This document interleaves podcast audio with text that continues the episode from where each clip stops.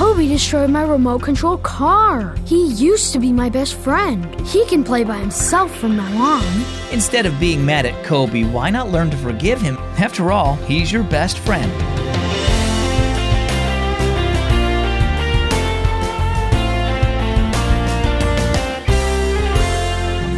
Guess what? You're listening to the one and only Keys for Kids. My name is Zach. Come on in, we'll get started.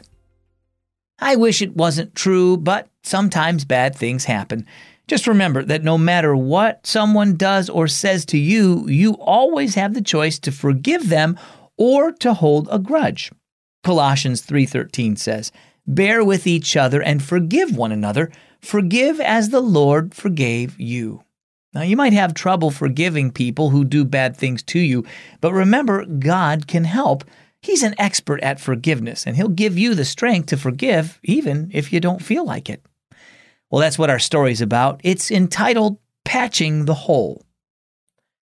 Grayson stomped into the kitchen where his mom was making a pie. What's wrong? she asked when she saw the angry frown on his face. Kobe stepped on my new remote controlled car, Grayson held out the mangled toy. He said he was sorry and that he'd pay to have it fixed, but I don't know if it even can be fixed. I told him he can play by himself from now on. I'm sorry about your car, Grayson, said Mom. That's frustrating, but isn't Kobe your best friend? He was my best friend, Grayson mumbled. That's what I thought, said Mom. I think your friendship is something like my pie crust. She pointed to the crust she had just placed in the bottom of the pie plate. What do you see? Not much, said Grayson. But what's that rough spot? A patch? That's exactly what it is, said Mom. I accidentally tore a hole in the crust when I put it in the pan, so I flattened a small bit of dough, dampened the edges, and pressed it over the hole. The patch makes the crust strong enough to hold these blueberries. She picked up the berries and poured them in. Now, something can tear a hole in a friendship too, even between best friends. Then the two friends have to patch the hole. Kobe did his part when he told you he was sorry and offered to pay to have your car fixed.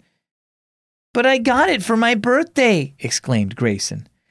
What's more important, a toy car or a best friend? Mom asked. Grayson didn't say anything for a while. Okay, he said at last. I'll forgive him, but he better be more careful. Mom raised her brows. What does God say about the way we should forgive? Um, he says the way Jesus forgave us is the way we. Grayson stopped. After a moment, he looked up. When's supper? he asked. Mom smiled as she put the pie in the oven.